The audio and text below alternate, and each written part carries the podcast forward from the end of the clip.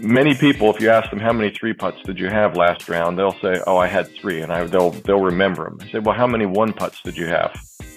I have no clue. Hello, everybody. Welcome to another episode of the Mental Golf Show. As always, I'm your host, Josh Nichols. And on today's episode, we've got Mark Broadie. We are going to be talking about who Mark Broadie is, what golf analytics is, why is it valuable for us to even care about stats, how adjusting your aim helps you save strokes, what stats and analytics does for confidence, can knowing your stats actually hurt your game, and yes, believe it or not, there's more. But before we get into this episode, I want to tell you about the custom weekly practice plan. If you're interested in practicing better and practicing the way that I did to get good enough to make it to the finals of a USGA championship, then you need a custom weekly practice plan. Here's how it goes you give me your stats or your assessment of your driving, approach shots, short game, and putting, and you tell me when you can typically practice and play, and I will hand build you a practice plan and send it to you in PDF form, as well as a customizable template with practice challenges. You will get a fully filled out week of practice down to the minute, which you can use week after week and work on your game in a systematic way.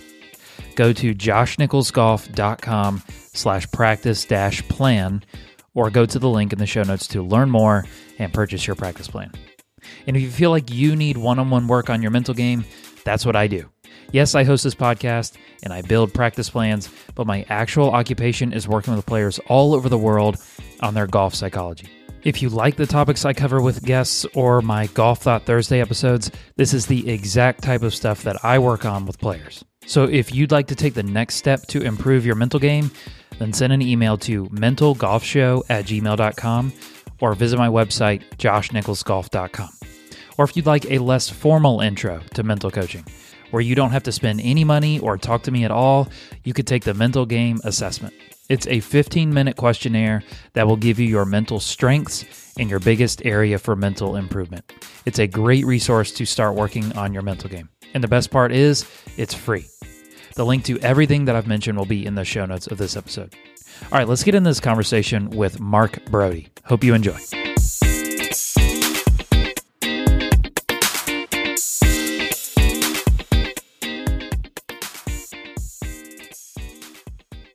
So we maybe we could just jump right into like who you are. The kind of question that came up when I was thinking about, okay, how should I try to get Mark to introduce himself because he's he's probably been on a million of these and and everyone knows knows him that would probably be listening to this, but let's pretend no one had ever heard of you and you're completely anonymous.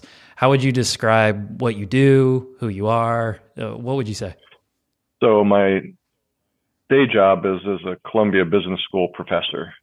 So that's, you know, a lot of my time, but, uh, golf analytics has become a bigger part of my work over the last uh, 10 or 15 years now. So golf, golf analytics, what do you mean? It's to better understand the game of golf and to pr- improve golf performance.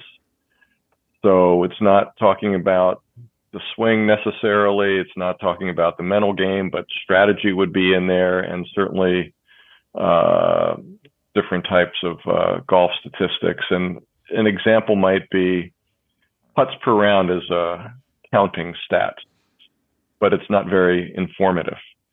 So strokes gained that I came up with allows you to better measure performance, whether it's putting, driving, short game shots. Um, and I've also recently worked on uh, ranking systems, including the official World Golf Rankings. So um, there's a lot of analytics in golf and in everything we do in life. It's it's it's amazing how pervasive it's it's been. So that's that's what I do. Yeah, yeah. Okay. So the the value of statistics is clear, especially for the players at the top of the game. We constantly hear about it during a golf broadcast or um, or hear players talk about it for their own improvement. But what's the value for probably the average listener of this? What would be the value of statistics to say a 90s shooter? Why why should they why should they care about statistics or why why should they care about strokes gained or what you do or what you've pioneered? Well, nice that you started off by saying the value of statistics is fairly obvious because I don't think that uh, everybody would, would agree with that. Sure, yeah. So tell me why maybe it's not obvious. Well, I'm just saying there there are people that that ignore it, don't want to don't want to know their stats and don't think it can help them. Right. So how how would I answer that or counter that? Well, right. One, it can help you identify strengths and weaknesses. Um, it can help you set goals. Uh, Justin Thomas is fairly uh, well known for at the end of the season publishing what his goals were at the beginning of the season. And those goals often include strokes gain goals. Um, it's helpful to be able to monitor progress. It's one thing to set a goal, but you want to see are you progressing toward that goal or not? Uh, uh, and it can inform uh, inform your practice. So um, instead of just taking my word for it, I like uh, I like this quote from Rory McIlroy. I'm a big believer in stats and using stats and objective data to improve your game and using statistics to influence your practice and what you do on the practice range. So there's number one player in the world for for many weeks, multiple time major winner, basically saying, I'm a big believer in stats. So maybe if you're a 90 shooter, you don't care what Rory McIlroy does to get better. but if the best players in the world do this, then it's possible that it would help you too. And I think generally what I've learned is there's more room for improvement if you shoot in the 90s. And so that has a bigger opportunity to help you because there's so much room for improvement. Whereas the top players in the world, they're fighting for a tenth of a stroke here and a quarter of a stroke there. But I think uh, there there is more potential and easier to to see the benefits if you're a 90 shooter than than a scratch golfer. Right. Yeah, The the learning curve is um, there's more opportunity to get better with less effort at that level. Correct. So should should a 90 shooter say should they dive fully into full blown and I say full blown like that makes it sound intimidating, but you know, full blown strokes gain statistics or is there more introductory stats that they they should be taking? I would recommend everybody that wants to improve dives into full blown strokes gain statistics because you can spend and waste your time recording fairways, greens, and putts, which I did and many other people do. You write on your scorecard, check did I hit the fairway or not. Put a tick mark if you had a three putt or a one putt, whatever. And I would look at that at the end of the round and I would learn nothing. And I think that gives stats a bad name because I agree fairways, greens, and putts are just not very useful. Um, so what would help is if you really know what parts of your game are in the biggest need of improvements versus something that might be fairly strong. And many players, because of who they play with, benchmark themselves against similar players. And so if you come to a, a hole with there's out of bounds on the right, and you've got foursome, and one player out of four hits it out of bounds, and that's sort of a typical round. You could say, yeah, well, that's what's to be expected. We're not good golfers. One out of four out of bounds just sounds about right, or nothing to get, you know, nothing to change your strategy because it's a common occurrence. But then you realize when you look at the strokes gained, one swing and I lost two strokes. And then you learn, well, if I change my strategy, which in this case, you want to uh, change your target, orient your target. So you're not changing your swing, you're not changing your shot pattern, you're just moving it away from the out of bounds. And now you don't hit 25% out of bounds, you hit 2% out of bounds. And your score just went down a stroke and a half by playing smarter and so stroke gain can, you know, shine a light on these areas of your game that might not have been obvious um, when you're just, you know, playing around with, of golf with your buddies. Certainly, if you if you track fairways, greens, and putts, you wouldn't know that. yeah. Right. You hit you hit one shot from say 75 yards in the fairway, and you put it 15 feet away from the hole, and you say, ah, that's that's not bad. But it was 15 feet to the right in a bunker, and that's that's now a shot that loses. You know, one swing lost you a half to three quarters of a stroke. And he was like, yeah, but I hit it. It was only 15 feet off target. But yeah, if you're in the fairway and you put yourself in a bunker and you're short sighted, it's a huge mistake. And if you track your shots, again, this bright light is just shining on that. Like, what did you do here, stupid? mm-hmm. And of course, it's going to happen. That's going to happen once in a while. But you kind of know whether you were trying to go for that flag and you should have been more conservative, or if it was this one in a hundred shot that you just hit 40 feet to the right of your your target and happened to go in into the sand. So yeah, I'm a I'm a big believer also in using stats to help uh, everyday golfers uh, because the the potential is is even bigger.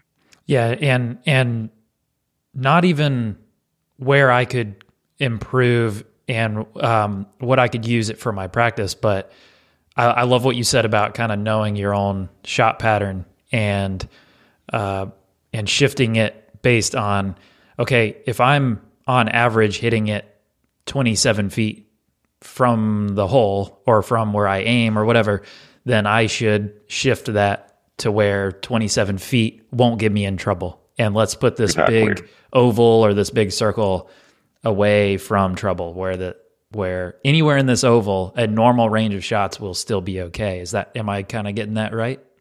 That's great. I love it and where stats comes in is knowing your margin for error, knowing how big that oval is. That players, and that's where expectations come in because players think, oh, you know, pros from 100 yards are going to hit it to within 10 feet, and they don't. And amateurs from 100 yards, you know, it, it is closer to to 40 feet as opposed to 20 feet or, or 10 feet. So just recording uh, your stats for a short period of time, you'll you'll get a better understanding of, of your game, and that can inform your your strategy.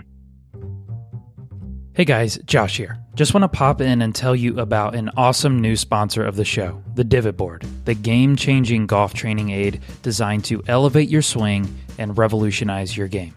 Whether you're a beginner teeing off for the first time or an elite player striving for perfection, the Divot Board is your ultimate partner for achieving a consistent and effective golf swing. What sets the Divot Board apart is its patented technology that offers instant feedback, both at home and on the range. With every swing, you gain valuable insights into the crucial point of impact as well as your swing path, enabling you to make real time adjustments. It's really just like a divot. This means you'll fine tune your technique right on the spot, leading to greater consistency and improved ball contact. One of the most important parts of quality practice is instant feedback, and nothing does that like the divot board. It really is just like a real divot. What's truly remarkable is the flexibility the divot board brings to your practice. Whether you're honing your skills with a golf ball or simply focusing on your swing mechanics, the divot board accommodates both preferences. It's your portable golf coach, always ready to provide guidance, whether you're indoors or outdoors. Mike at the Divot Board was kind enough to send me one, and I personally use mine in my backyard to hit foam golf balls. And it's really cool. I had a little project where I built a hitting platform with a custom cutout sized exactly for the Divot Board. It's been an awesome way to be able to get quality practice with real feedback without even leaving the house.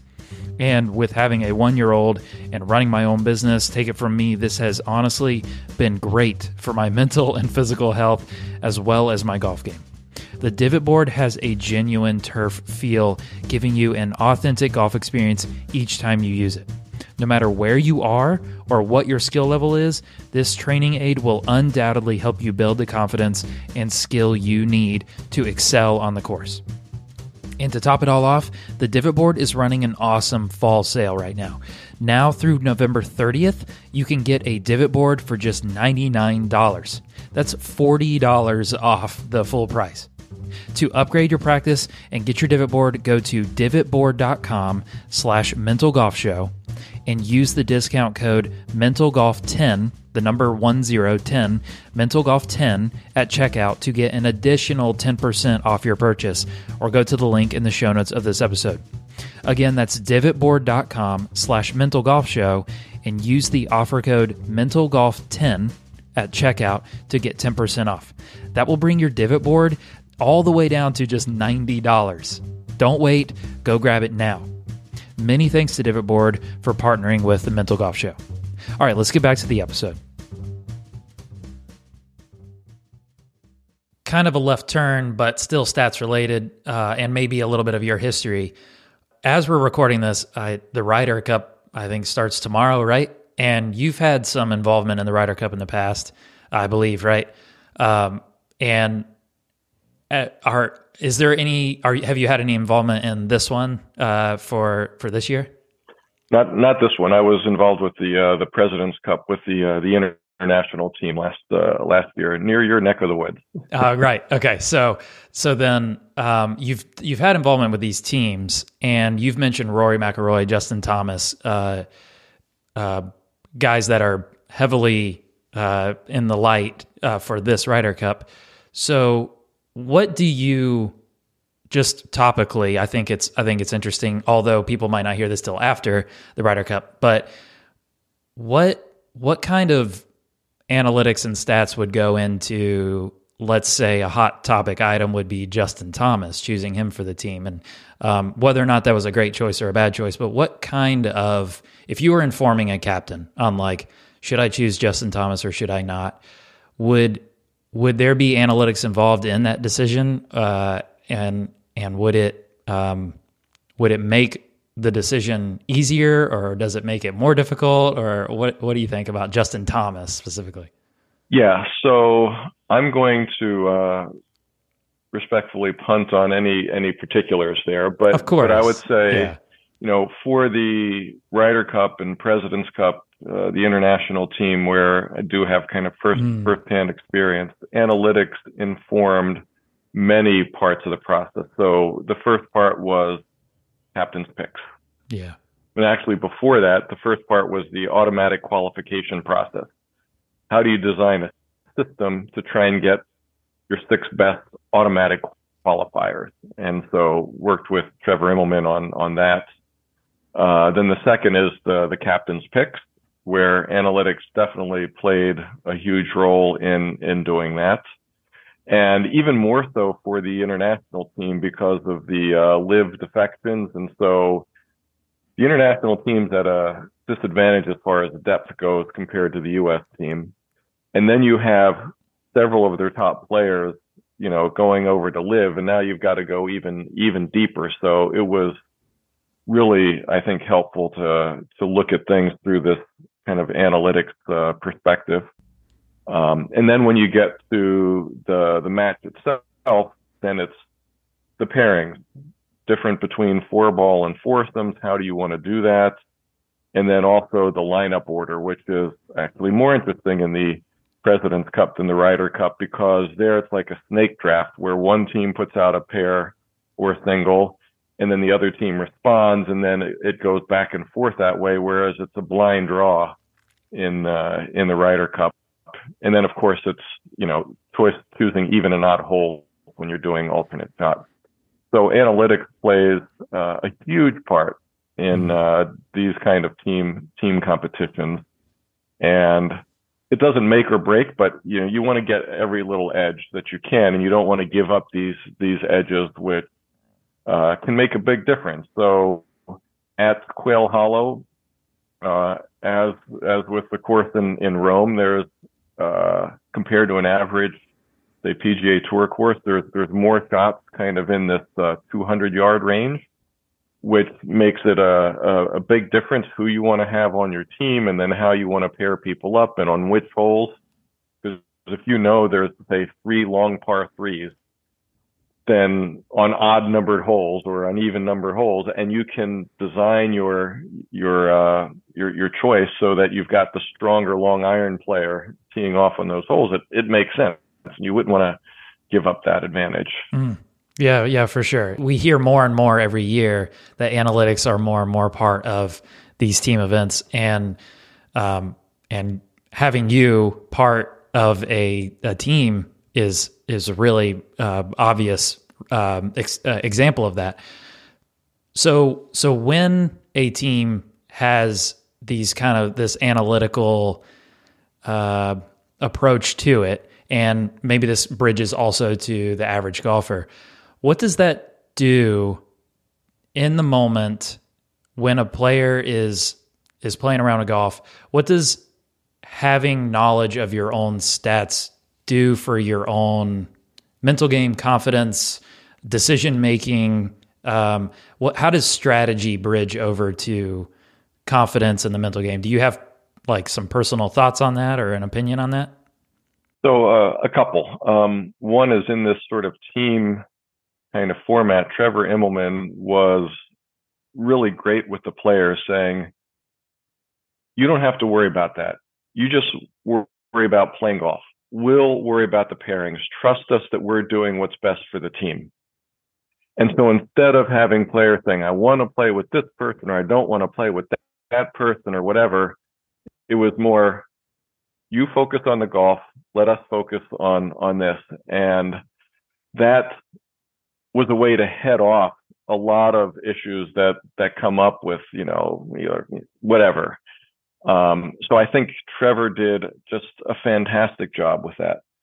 Um, so I also like this uh, this this story that Sean Foley tells about um, uh, stats. So he was on a plane ride home with Justin Rose uh, after a tournament. This was this was a number of years ago, and Justin Rose asked Sean Foley. Sorry, Sean Foley asked Justin Rose, how good of a wedge player are you? And he says, you know, I, I think I'm pretty good, but you know, I've got a lot of room for improvement. I could, I could be a lot better. Which you could pick almost any player in almost any part of your game, and that sounds like a stock generic answer that you would give to the media that is pretty safe. Mm-hmm. It doesn't really give away any information at all. Um, yeah, I'm okay, but I could be better. and Sean Foley showed him this report that I had prepared for him, which showed from these around the green wedge shots. Um, Justin Rose was number one in the world. He was the best that season at it. And Sean's point was number one, he didn't know this. Mm. And number two, he could then set up the next time he has one of these shots instead of saying, oh, I think I'm okay at this, whatever. No, I am the best at the world at this shot. I can, I can do this. And so we often think of analytics as exposing a player's weaknesses and players getting, you know, Scottie Scheffler, what's wrong with your putting? What's wrong with your putting? Whereas there's the other, there's the flip side of how it can give you confidence that you're actually good or better than you thought you were uh, at a certain area of, of your game. So I think it, it cuts both ways, and it's just the, the confidence part is just under underrated. Right. The the manage your expectations of you're worse than you think you are is certainly valuable when when it's like a 90 shooter aiming at a flag that's four paces off the edge. Okay, pump pump the brakes, right? Like maybe you shouldn't be aiming at that flag. But on the other side, is there is there anything with let's say 90 shooters I pick on them because they kind of seem like they're about the average golfer, but is there anything for those kind of golfers where, hey, you're actually better than you think you are. Obviously, Justin Tom uh, or um, uh, Justin Rose, best in the world at, at a thing that's h- harder to relate to, but or impossible to relate to. But as as an average golfer, is there anything that you think? Hey, you should actually be more proud of yourself than you currently are. Yeah, and some of that is just you know how do you record stats and i've had so many people say you know i just i just reputt you know way too much And then you take a look at how many times they three putt. And if, if you take away when they're 20 yards off the green using a putter, and they count that as a three putt twice, right? You know, they end up taking, you know, 33 putts, not 40, whatever it is. And right. so there, there's this, it's true, a three putt loses you about a shot. There, there's no doubt about that. But it's not a three putt if you're putting from 20 yards off the green. That is something that you're, you're, your around the green stats are not based on the club you use. So if you're 50 yards away, use a putter. You don't count that as a putt. Come on. but people, but, right. but people no. do. So people, I think, have a, yeah. a, a warped sense of of how good or how bad they are. And yeah, three putts do cost, and they they're, they're something that are, are, are worth thinking about. But on the flip side to that is the biggest gain for a 90 shooter is sinking more putts, more one putts. So many people, if you ask them how many three putts did you have last round, they'll say, "Oh, I had three, and I they'll they'll remember them. I say, "Well, how many one putts did you have?" I have no clue.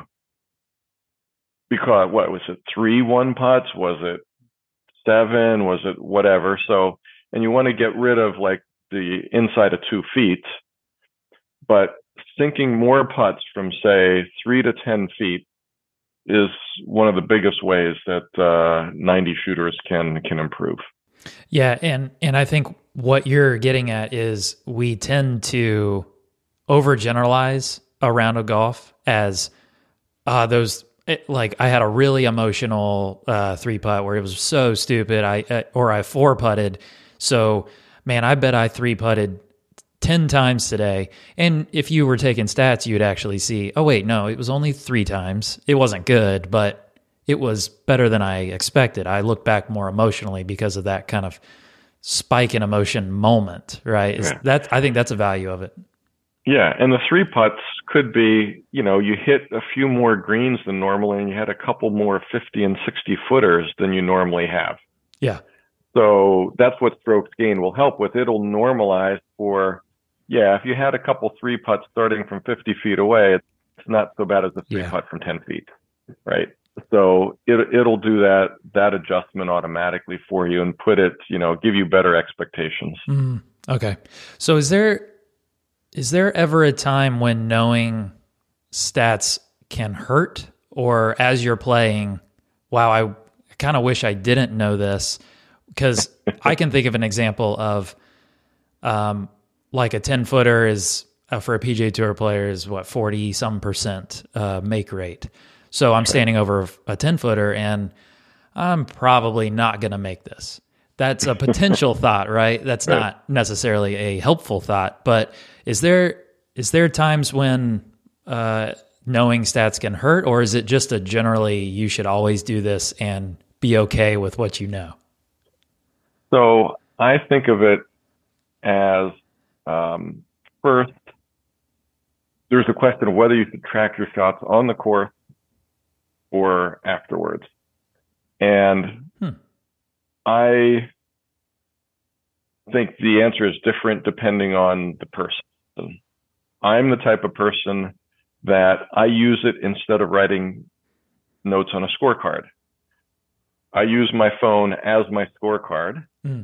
And that allows me actually to forget about my score. I enter yeah. my shots, I go to the next hole. I'm just playing the next hole because that's all recorded and I don't have to think about it. So it's recorded, it's gone. I now focus on the shot ahead. Whereas other people, it's a distraction. It's like, oh, instead of when my golf, I now got to remember to take out my phone or write this stuff down or whatever. So you don't want to do it if it's going to be a distraction you do want to do it, I think, if it helps you forget about what just happened and it does that. Anyway, the second thing yeah. is more directly to your question is I don't think about my stats on the course. I never think of I'm 10 feet away with my make rate. so it doesn't affect my confidence because I don't think about it and I don't see how it would possibly help. Stats are more for off the course analysis and planning. Um, stats are more maybe for making a decision about how aggressive or conservative to be. On on a shot. And I think stats when you not you know the more advanced analytics in terms of stroke gain, but knowing simple things, knowing your carry distances. What's more important than that when you're deciding what club to hit and whether this is going to carry the the bunker or or not? So number one, knowing your carry distances. To me, that's a basic form of stats. Second would be learn how much wind affects your shots. And going back to the 90 golfers, it's amazing how many people, when they're 150 yards out, and that's their seven iron distance, they hit a seven iron all the time. Yeah, but 150 yards away when it's 20 feet downhill with a wind at your back or uphill with a incoming wind, whatever. I've seen poor pros, same shot, same position, different days go from a seven iron to a nine iron to a five iron. It's like there's a, you know, four club difference where most amateurs, if it's, if it's a seven iron, it's a seven iron. And if it's into the wind, it comes up short. If it's downwind, it maybe reaches the middle of the green. Kind of usually doesn't, doesn't go over. Um, mm-hmm. then, then one other thing I would say about about putting, and this is a little bit toward toward what you're saying, is um, 90 golfers tend to be too aggressive in their long shots, taking on too much risk, and, and too conservative in their putting. And by conservative in putting, I mean you don't want to leave more than 10% of your 10 footer short. So that doesn't mean you want to knock your 10 footers five feet by doesn't mean that at all, but it certainly means never up, never in. If you can't get the ball to the hole, it's not going in. And pros leave almost none of their putts inside of 10 feet short. Amateurs leave two, three, four times as many short as PGA Tour pros do. And it's not because they don't have the power to get it to the hole, right? Um, it's, it's that they're not being, I think, aggressive enough, but that could be in green reading. They're not realizing how uphill this putt is, thinking, uh, you know, a 10 footer is a 10 footer, not, oh, this is an uphill 10 footer. I got to hit it as if it's a 12 foot putt. So there's a lot of different reasons for it, but that's, that's the one place where I'd say, you know, choosing what club, deciding, you know, how hard to hit a putt where knowing, knowing stats can help a little bit. Right. It, um, if you know, I tend, I, I think knowing tendencies is like a really core reason for stats. If I know that I tend to leave 10 footers short, that should be factored into my decision making here. Or, I mean, one you've touched on multiple times. If I tend to hit it 40 feet from the hole, I should not aim where 40 feet will get me in trouble. So, knowing tendencies, having that as knowledge for decision making, not for uh, I'm probably not going to make this, so exactly. I should yeah. I should already write it off and as a two Correct. putt, right? Yeah, yeah. And a couple other things. One is putting is kind of binary. If you're 50 50 from six feet, say, which is about a 90 golfer is 50% from six feet. Well, if you miss it, that should you shouldn't beat yourself up for doing that. Right. You got to look at you got to look at if I have 10 of those, am I sinking half of them or more? You got to look at at multiple six footers, not just not just one six footer. Um, the other thing, like where stats can help with with putting, if you track your shots, did I miss this putt high or low? So it's a makeable 10 foot putt, and it's got some break to it. Well, if you record, did I miss it low or did I miss it on the high side? If you miss 80% of your putts low and 20% of your putts high, that ought to tell you that you need to practice that. You need to practice your green reading or your aim or your start line, whatever. Um, and sort of just the same way you can move your oval in full shots, you can move your aim on, on putts, whatever, whatever it takes to make that closer to 50 50. Because if you're missing 80% of your putts on the low side, there's easy, easy gains to be made. Mm, yep. And I back to back to kind of your first uh, way that knowing your stats is helpful uh, for you personally when you use your phone and moving on. I, I do something really similar of I use a little notebook and kind of the um, the feeling of like clapping the the notebook closed is like a mental trigger to say that's done right. That's that's in the past. I'm gonna stick this in my pocket. I'm gonna let my notebook be my memory for me. I don't need to remember it anymore. So i love yep. uh, if there's one thing people take away from this i think the value of taking stats as a letting letting the memory of it go. It's in the past. It doesn't matter anymore. I think that's extremely valuable purpose for it. Yeah, I, I love that. Um, the, uh, I like the way you phrase it too. The value of letting it go. yeah, that's right. So, so then we've taken stats, and do you do you get to work like actually get to the practice facility and actually work on your game much, or is it mostly playing, or like how much do you get to actually work on your game?